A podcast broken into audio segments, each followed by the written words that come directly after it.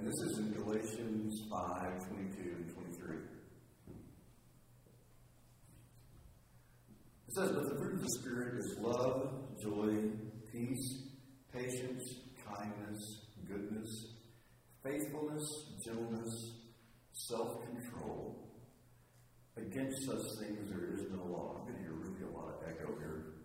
Um, if you can fix that. Um, but the fruit of the Spirit, the different aspects of it, are like links in a chain, in that they're interrelated parts of the fruit of the Spirit. And I know that is singular. So these are different facets of it, different aspects of, of the fruit of the Spirit. The original Greek word that's translated gentleness in the English Standard Version carries with it the idea of a horse being broken. And the, the horse has great power, but when a horse is broken, that power is under control. And it's the same root in Greek as meekness in Matthew 5 5. Blessed are the meek. Gentleness was very countercultural in first century Rome. Actually, gentleness is countercultural now. The Roman Empire understood force, dominance. Um, there's people who perfected crucifixion. Uh, they had blood sports and gladiators.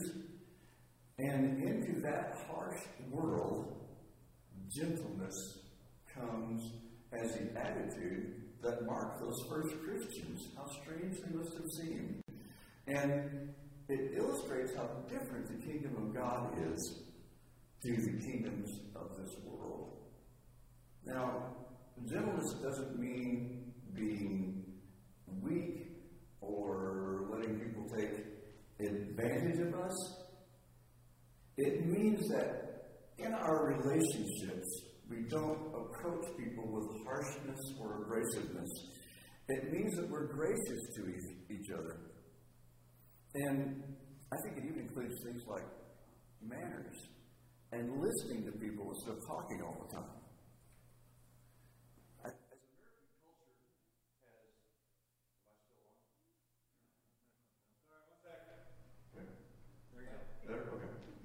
As American culture has moved away from biblical values, we have lost the virtues of grace, humility, and forgiveness as a cultural expectation. And uh, you, you, see this where, like, uh, even maybe 10 years ago, I think things are worse now, but a, a local political campaign, everyone was talking about how they were going to fight for this and fight for that. And I thought, why is it that fighting has to be a metaphor? Why, why couldn't the person say, I'm going to work with the other side and to get things done? but you don't see that. You see this in social media. People are not gentle. They go after each other. And uh, I had a Twitter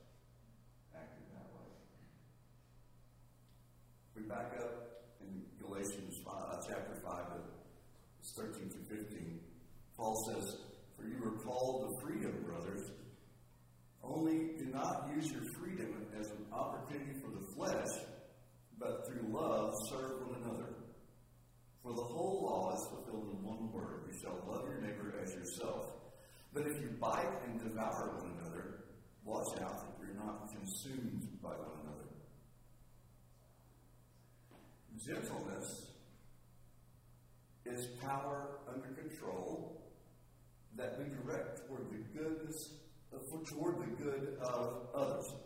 And it's a key to avoiding situations where we as believers devour one another. There's no advantage to um, losing our temper or flying off the handle, saying things that we know are wrong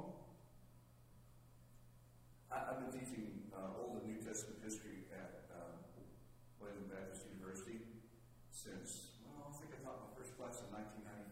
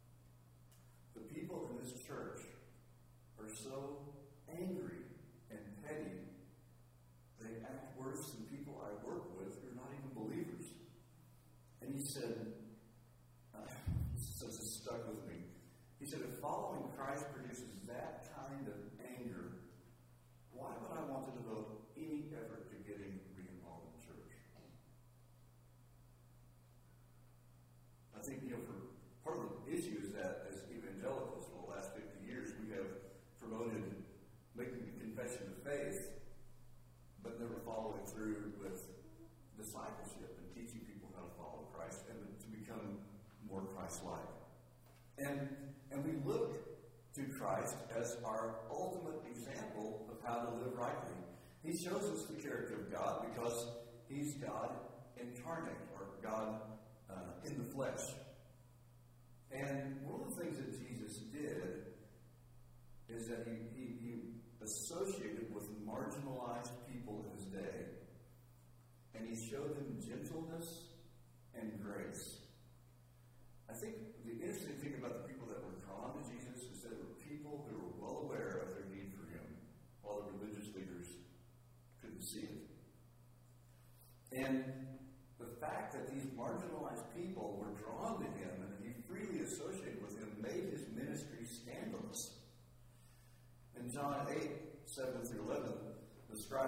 Pharisees uh, bring a woman before Jesus who was caught in the act of adultery.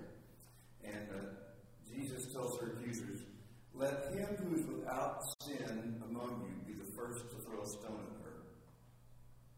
And once more he bent down and wrote on the ground, but when they heard it, they went away one by one, beginning with the older ones. And Jesus was left alone with the woman standing before him. Jesus stood up and said to her, Woman, where are they? Has no one condemned you? She said, No one, Lord. And Jesus said, Neither do I condemn you. Go. And from now on, now on sin no more. The one who was without sin, who could have condemned her, didn't. He showed her compassion. He dealt gently with her. And then we see again uh, in, in, Luke 19, 1 through 10, the example of Jesus with Zacchaeus tax collector. The tax collectors were despised in the time of Jesus.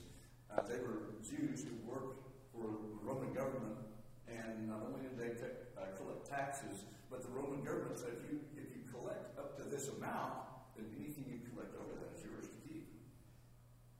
So they were hated. They were seen as traitors. And yet Jesus looked past Zacchaeus' transgression and party at his house. And Zacchaeus comes to saving faith.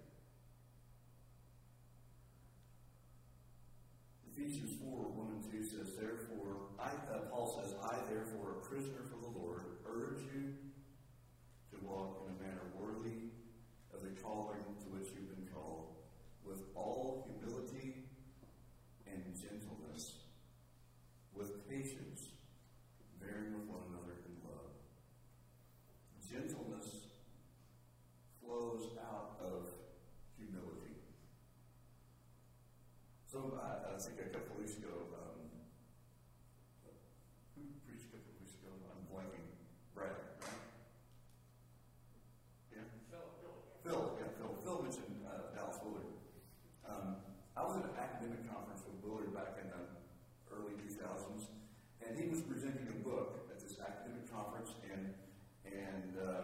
normally the way that happens is the person makes a presentation and people ask, there's a question and answer time.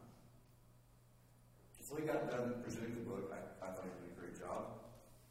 And this guy stood up and he was looking for a fight. He was angry. Uh, he went after Dallas. Uh, he got personal with him. And Dallas just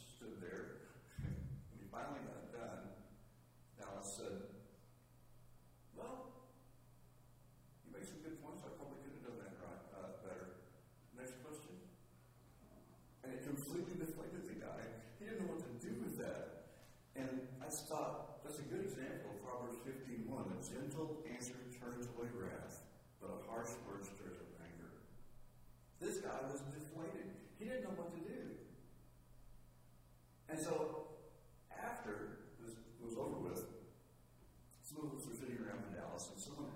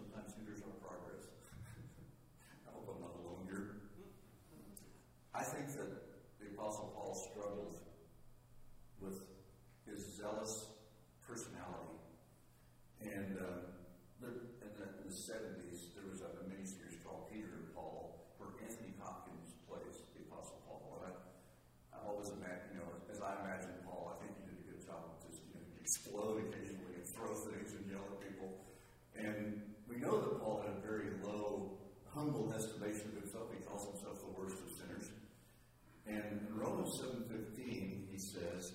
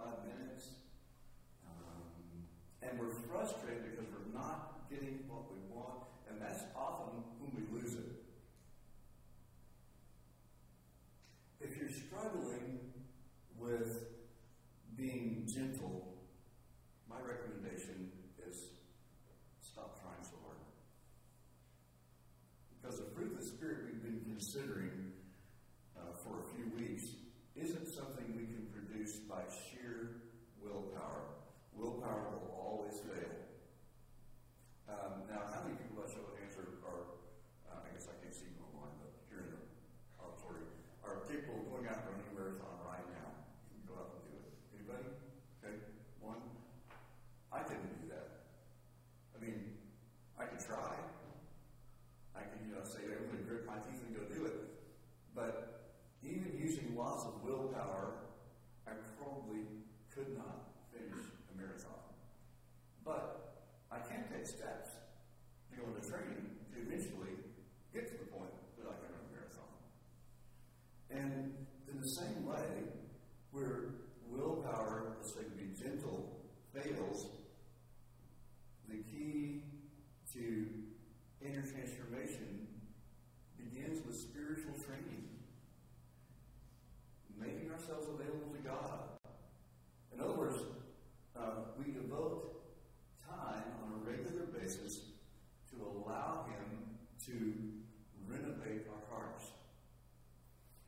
most important things we can do is read the Bible. I told you I've been teaching Old Testament history for a long time. It's amazing what happens when people start reading the Bible for the first time. It's, it is life transforming. I, nothing has changed my heart and my life like reading the Bible because God speaks to us when we read His Word. And so that sounds very simple. I recommend you do that. And then another important thing we can do is have a regular time of sitting in silence before God. It took me a learned to to turn my iPhone off. It does have an off button. and occasionally it's good to spin down, turn off all the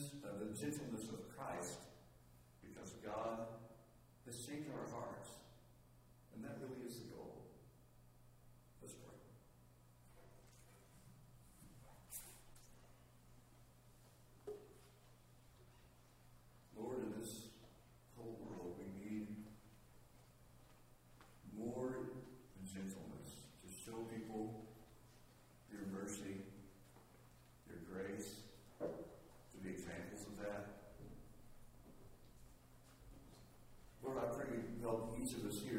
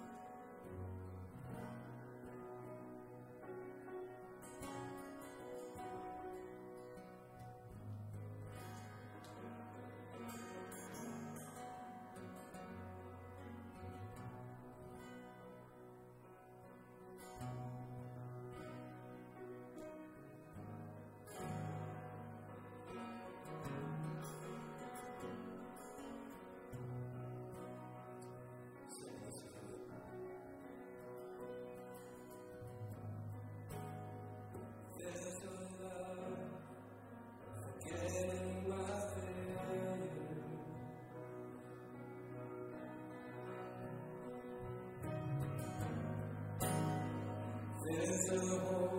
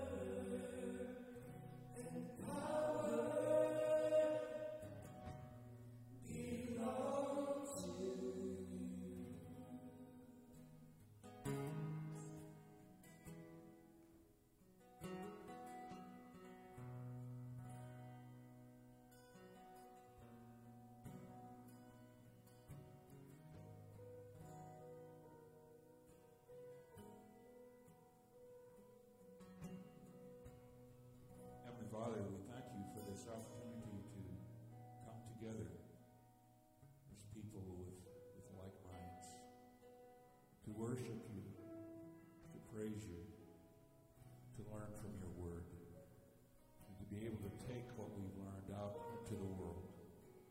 You give us love, you give us mercy, you give us kindness and patience. Let us show those fruits to others around us, that they too may know you and know the source of all power. In Jesus' name we